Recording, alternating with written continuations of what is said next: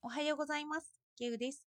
私は哲学を身近にケウブログを運営しています。主にツイッターで活動しています。今日は意味づけるということについて話したいと思います。昨日私は行動と行為を分けました。社会学者マックス・ウェーバーは行動と行為を意思のあるなしで捉えていて、意思のないのが行動。例えば動物的な反応ですね。ドキドキ、ワクワクもそうです。熱々とか、触ってすぐ手を引っ込めるとか、そういうものが行動。で、意味付けできているものが行為と捉えられています。勉強しようとか、ゲームをしようとか、あの、意思づけてますよね。ウェーバーはこちらの行為の方に焦点を当てていろいろな分析をしました。まずは行為を社会的行為ではない行為と社会的な行為に分けます。社会的ではない行為は一人でゲームをしようとか、一人で落書きだとか、一人でマラソンだとか、他者を意識しない行動です。何か意識しだすと、これは社会的な行動にもなってしまいますけどね。そして社会的な行為とは他人を意識した行為です。これを主に4つに分けています。1つ目が伝統的行為。朝起きるとか、挨拶をするとか、学校へ行くとかですね。それで2つ目が感情的行為です。笑い合うとか、怒るとか、喜ぶ。この伝統的行為と感情的行為のような非合理的行為、あまり理由付けされてない行為ですかね、をは次に合理的行為へと進化すると言います。価値合理的行為とは人の信念や価値観による行為が一つ目になります。えっと、人助けをしたり、注意をしたり、教えたりということが価値合理的行為。で、二つ目が目的合理的行為。目標を設定して達成するための理性的な行為です。予期せぬ結果も考慮に入れて、目的のために学ぶとか、目的のために設計図を作るとか、目的のために計画を立てるとかいうことを言いますね。それで、この見方を社会、理解社会学と名付けています。フェーバーは社会的行為の個人的な動機や意味を理解して社会の成り立ちを分析しようと考えていました。の私たちは他人の心が理解できませんよね。例えば会話をしていたとして相手が嬉しそうにしていたとします。私は相手が楽しそうなんだろう、楽しいんだろうなと思いながら話していますよね。でも実は相手が楽しそうにしているだけかもしれない。本当はつまらないと思っていて、会話を切り上げたいと思っている可能性もあるということなんですよね。でも私から見た目はわからないですよね。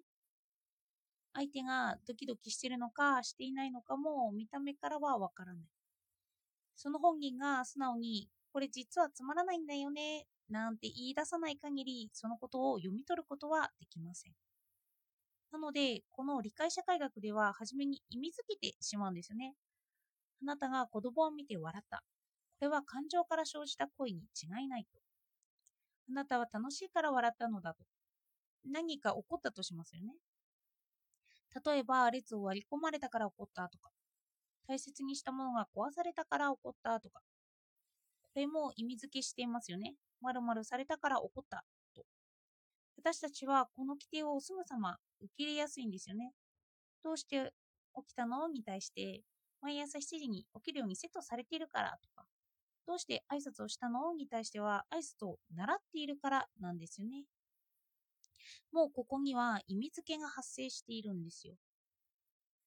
でも最近哲学で言われ出したのは、の素行的な最定義という概念があります。最近言われ言いましたけど、あの、最近私が学んだっていうだけですね。何かあったことに対して意味付けをまた行うということです。例えば、私は初めは副業を考えようとして、副業なので、まあ、収入ですよね。それを目的、合理的行為に当てはめて、こういうブログとかをしていた。の収入のためにブログを書こうとか知識あの知識をそのために知識を身につけようと一番初めはそうだそうなんだろうなと思って始めたわけなんですよね。でもやっていくうちにどうも違うなと。私は稼ごうとするやり方とは違う方向に行っていると気がつくんですよね。書きたいことを書いていると。そして書きたいこと以外は書けてないなと。そしてそれが主な目的にすり替わってきているのを実感しています。の今は哲学をやるということが目的になってきているということですよね。これが素行的な最低義。何度でも意味を変えちゃうということなんですよね。私たちは意識に上るものはとりあえず何か意味しちゃいますよね。でもその定義は間違っているかもしれない可能性がたくさんある。で、その間違いの可能性はいつでも視野に入れておけるということなんですよ。私が意味づけるということは、意味づけしなかった他の要素を無視するということなんですよね。意味づけるっていうのは暴力的なことなんです。でも私たちはそれを説明するために、毎日自分に暴力的なことをしているっていうことなんですよね。そもそもが行動で何も考えずにぼーっとしていて、それが心地いいと感じていた。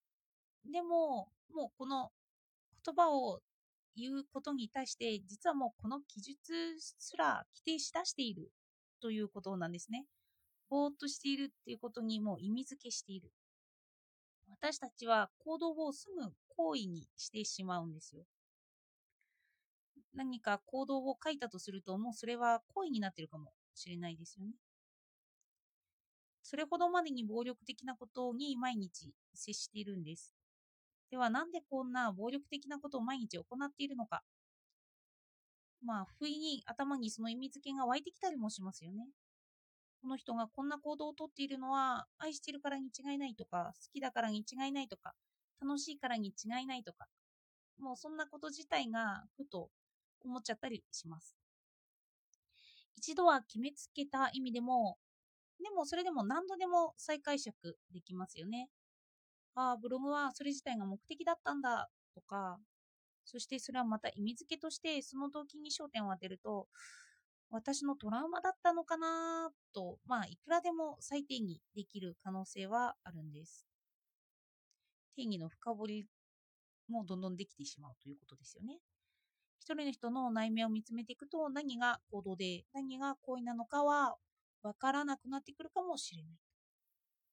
私は昨日子供の寝かしつけをしていて、長男がニコニコしながら寝るねって言うんですよ。何回もこのやりとりをしてて。で、私はこの、ね、これに対して寝てというセリフを何度も言ってるんです。でも最後の方できっと私の表情が怒ってたんでしょうね。の長男がニコニコ顔からムッとした顔に変わっちゃったんですよ。もうここで意味の違いが明確になっちゃいましたね。子供は私とコミュニケーションしたかったから、何度も寝るねって言うんですけど、私は規則や習慣にのっとって寝かしつけをしたかったから、怒っちゃって、寝てっていう表情の違いです。子供は言葉によってそこまで定義してないんですけど、まあ私にはできる。私は一人一人の人を見ていくために、何度でも素行的最低限を行いたいなって思いました。他者がいて、それこそ他者を理解するために言葉で規定するという暴力をしてしまうのなら、それがそこまで暴力にならない道を私は見ていこうと思ったエピソードでした。